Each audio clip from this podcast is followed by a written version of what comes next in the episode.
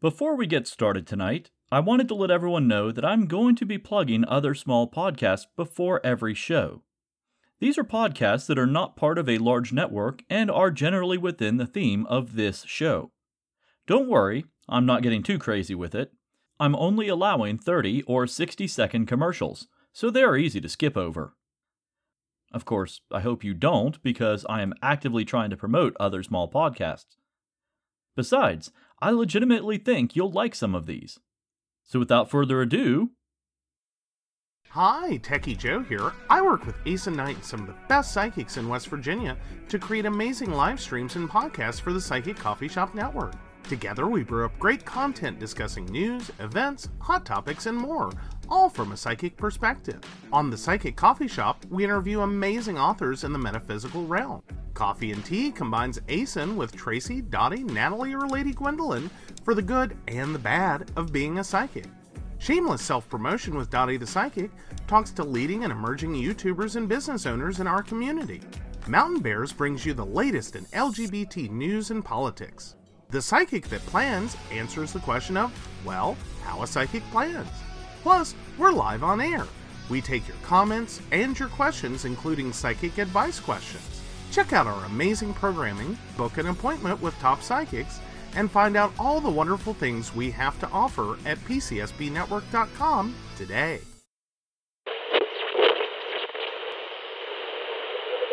You're listening to the Esoteric News Briefs, your source for the paranormal, the mysterious, and the strange. Welcome back, Goblins! I'm your host, Jason, and you are listening to the Esoteric News Briefs, episode 3.5 The More Things Change. Before we get started, I want to thank the members of the Esoteric Archive. At the Archivist level, Kylie H. and Soul Rising Studios. At the Chronicler level, Annie K. And finally, Grand Inquisitor Samantha. If you would like to join the Esoteric Archive, go to patreon.com forward slash esoteric book club. Those pledging $3 or more a month get extended episodes, and those pledging $8 or more get a shout out on the show and a warm tingly sensation that may or may not be related to the fifth dimensional transcendental coffee enema that you just received. Man, what a waste of coffee. But enough about that. You've come for the news, so let's get weird. Starting off tonight, we have a ton of articles on dinosaur news. Okay, so this first article is a little bit older than dinosaurs, but it's still paleontological. Finding a treasure trove of 260 million year old fossils would be the crowning achievement for a lot of fossil hunters. What could dampen this find of a lifetime? How about forgetting where it was located? This is exactly what happened with the Cerro Chato fossil site in Brazil. Discovered in 1951 on the border of Brazil and Uruguay, the site was not recorded with any detail because there was frankly no real way to tag it. Yes, you could mark its location on a map, but that requires accurate cartography. Combine that with the lack of defining features in the terrain, and you are very likely to lose track of the site, especially if you're trying to keep its location secret until you can return with excavating equipment. Don't think that these explorers gave up easily. They made several failed expeditions before declaring the site lost. This all changed when a massive treasure hunt was launched, which culminated in the rediscovery of Cerro Chato in 2019.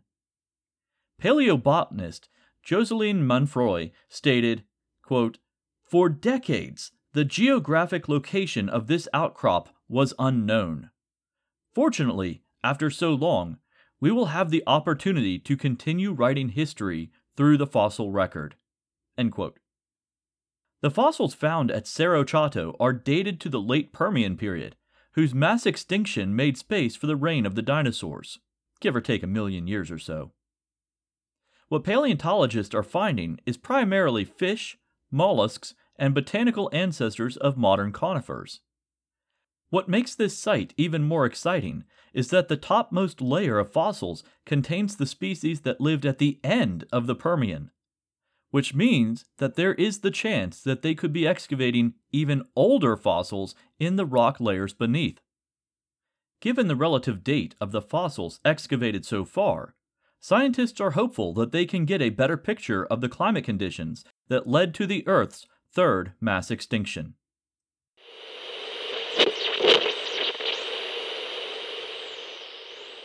Was the Chicxulub asteroid the only interstellar object to strike the planet's surface at the end of the Cretaceous? A new discovery in Western Africa may point towards a secondary impact crater. What we thought was a singular, catastrophic event may have been a series of devastating impacts that instantly decimated the globe. The impact crater was discovered when geologist Uisdean Nicholson was collecting seismographic data to research plate tectonics in the region. He wanted to examine the forces that drove South America and Africa apart 100 million years ago. Instead, he found an odd geographical formation buried beneath 1,300 feet of ocean sediment. This geological formation is indicative of a massive impact from an extraplanetary object. You may be picturing craters on the moon right now, but this, this is a little different. Because the impact site was underwater, the physical shape is not as rigidly defined. When the object strikes, it displaces water, sediment, and stone. Some of the material is instantly vaporized, while the rest of it is scattered around the impact site. Because water always seeks the lowest point, all that debris filled ocean water rushed in to fill the now molten core of the crater, bringing suspended sediment with it. As this turbulent water re enters the void created by the asteroid, it cools the molten stone and backfills the space with particulates, which then settle, filling and covering the impact site. To the naked eye, the seabed appears level. But when viewed with a seismograph, it looks like a conical mountain with a deep trench around the perimeter. Now, this is all speculation until actual drilling can occur. To confirm this formation as an impact site, scientists need to find evidence of minerals and stone formations caused by intense heat created by an impact. A proposal for this exploration has been submitted, but even if it is funded, the earliest that they could begin is 2024 or 2025. David Kring, one of the contributing scientists who found the Chicxulub impact site, said, quote, I have to congratulate the team for finding what looks like a probable impact crater. That's very important, because we have so few impact craters preserved on the Earth. Every single one that we can find provides a new window new insights into the geological processes that shape them and their effects on biological evolution of Earth. Preliminary results show that this impact happened roughly within an 800,000 year window around the time of the Chicxulub impact. This means that while it could have been part of this impact event, it also could have been a separate event that added to the devastation of the previous one. And honestly, I'm not sure which scenario is worse. Two asteroids striking back to back, or a second asteroid impact when the Earth is finally starting to recover from the first.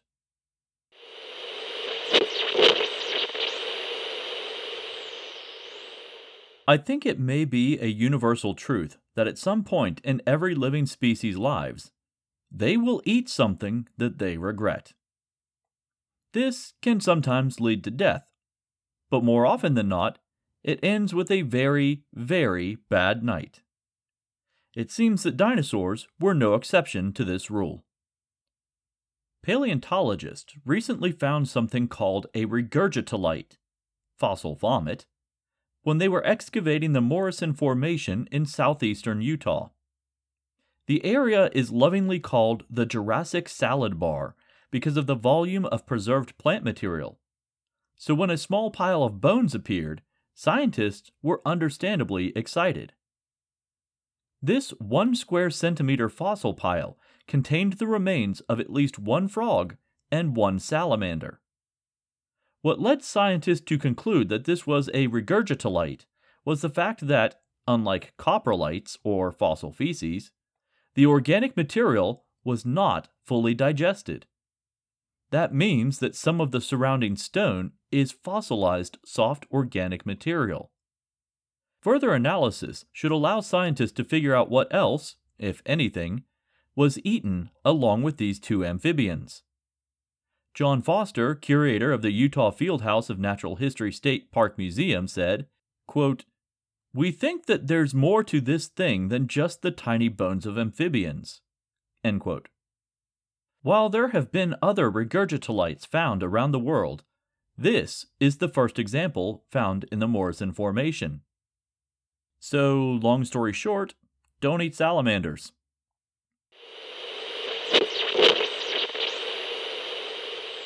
Every once in a while, I have to read an article on this episode just because it's so bad.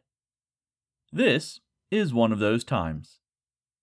I'm going to read this article as written in its entirety. One thing that sets humans apart from other animals, as far as we know, is that we are sentient. Not only do we have large brains and keen intelligence, but we are self aware. We are conscious. We sense the world around us in an advanced way and know that we exist and that others exist. Our species has been around for just a few hundred thousand years, a newcomer on the geological scene. So, why didn't dinosaurs develop sentience during their evolutionary run that exceeded 150 million years? First off, we assume that they didn't, because they didn't leave records of things like writing, language, and other sentient thought processes in the fossil record. But we do know from CT scanning of fossil skulls that many dinosaurs had very large brains. Could those large brains have eventually become sentient? Maybe, if the end Cretaceous asteroid impact didn't knock out dinosaurs in their prime and pave the way for our mammalian ancestors. That's it. That's the whole article.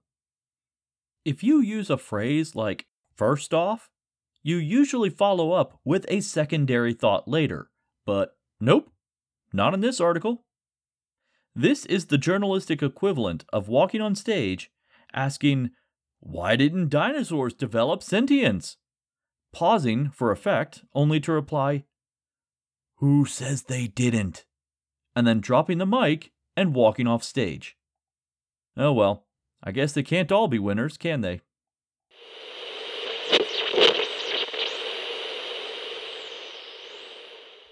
Our last entry in dinosaur news is quite a special one. In 2017, one of the biggest stories was the discovery of a fossilized nodosaur that was so well preserved that it was deemed a mummy.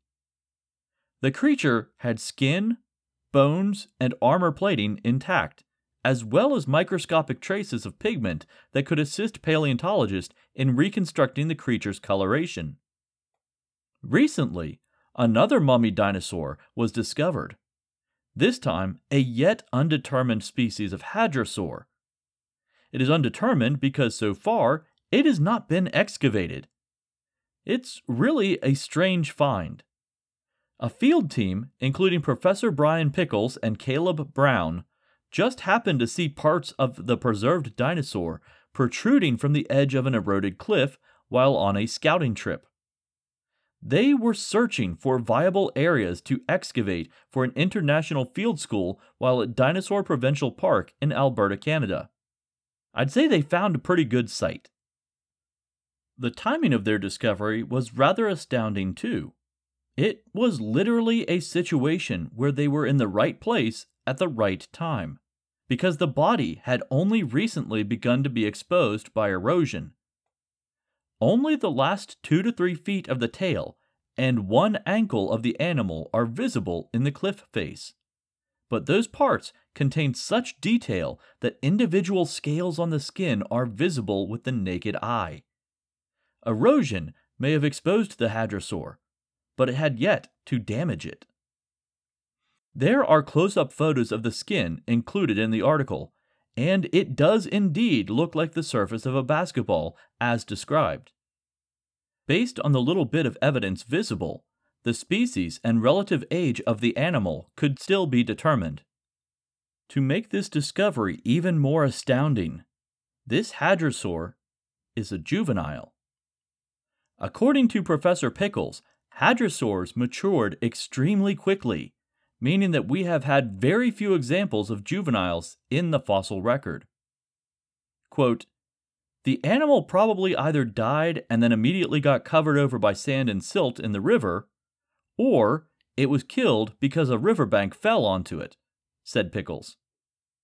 It is anticipated that the specimen will be excavated from the surrounding rock by the end of summer 2023, and then it will be transported to a lab where detailed work can begin.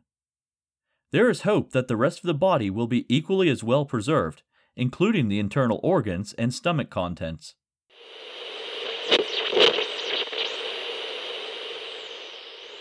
Let's jump forward a few million years to the Ice Age, where we find that children really have not changed all that much. Kids love mud puddles. It's just a proven fact. And what do children do when they see a mud puddle? They jump in them, of course. Even 11,000 years ago, this was a truism. What's astounding in this recent find is the origin of those mud puddles. Matthew Bennett, a professor of environmental and geographical sciences, discovered a trackway belonging to a giant ground sloth at White Sands, New Mexico. What made this trackway unique is that within the large sloth footprints were the much, much smaller footprints of at least four human children. These human footprints belonged to children ages 5 through 8 and were found zigzagging across and through the larger prints. While there is no other physical evidence to help determine the exact age of these tracks, giant ground sloths did go extinct around 11,000 years ago, which at least gives us a minimum age for this find. Quote, In the past, you would have just taken your kid to work. And if your work was walking across the former lake bed in order to track an animal, you would have just taken your child with you, states Bennett. As if hunting weren't difficult enough, imagine stalking something the size of a large bear with four giggling children in tow. Ah, the good old days. Hey, hey, don't play in that. That is not a pile of mud.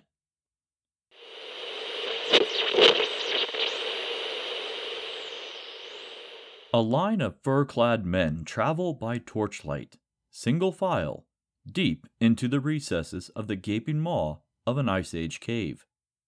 When they reach a depth where no surface light can be seen, they unroll leather bundles containing red stones known as ochre, long hollowed out bones, and shells used to hold quantities of pigment. In ritual silence, they mix skins full of water with the powdered red ochre, hold the pigment in their mouths, place their hands on the wall of the cave, and using a hollow bone, they spit the pigment, making a primitive spray paint. When they remove their hand, there is a stenciled image of their digits. An ageless mark that said, I was here. At least, that's the traditional view of paintings that have been found in many caves throughout Western Europe. It seems that these moments may have had less reverent silence and more giggling silliness of a kindergarten classroom. Researchers from Cambridge University and the University of Cantabria have 3D modeled the hands that were used to create 180 works from five different cave systems. Up to 25% of those images, around 45 stenciled hands, were made by individuals between the ages of 3 and 10 years old. Granted, children would not have had the lung capacity necessary to spray the paint, so it is assumed that adults or teenagers were involved in the process. But that still shows that this was not a practice segregated to adult men only. quote, Many more children's hands came out than we expected. It would appear that artistic activity was not a closed activity closely linked to male individuals and the survival of the group, as had been thought until now, says lead author Veronica Fernandez Navarrojcal. It is still believed that certain hand signals, as depicted by folding down digits before spraying, could have been used as a form of nonverbal communication. In hindsight, I wonder if they've considered that this could be a record of the growth of individuals over their lifetime. It would be like the caveman equivalent of marking the height of your child on the doorframe. Of course, I'm not an archaeologist. I'm just a bearded weirdo with a podcast.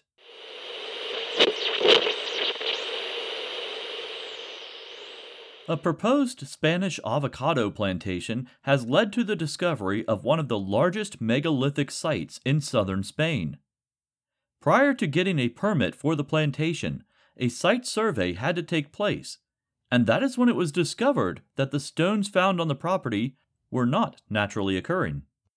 Spanning more than 1.5 thousand acres and containing over 500 standing stones, it is believed that this site is one of the largest in Europe and easily the largest on the Iberian Peninsula. Even more fascinating is the fact that many of the stones are still in their original formations. There are alignments, which are linear formations of standing stones along a common axis, cromlech, or stone circles, and dolmens, a pair of standing stones with a third stone balanced atop the two. The site contained two hilltopped cromlechs, one aligned with the solstice and one aligned with the equinoxes. Excavation is underway and is scheduled to continue through 2026. Needless to say, the proposed plantation will not be moving forward. That's all I've got for the goblins. Archive members, stick around for some artificial intelligence shenanigans. For the rest of you, until next time, remember Stay weird.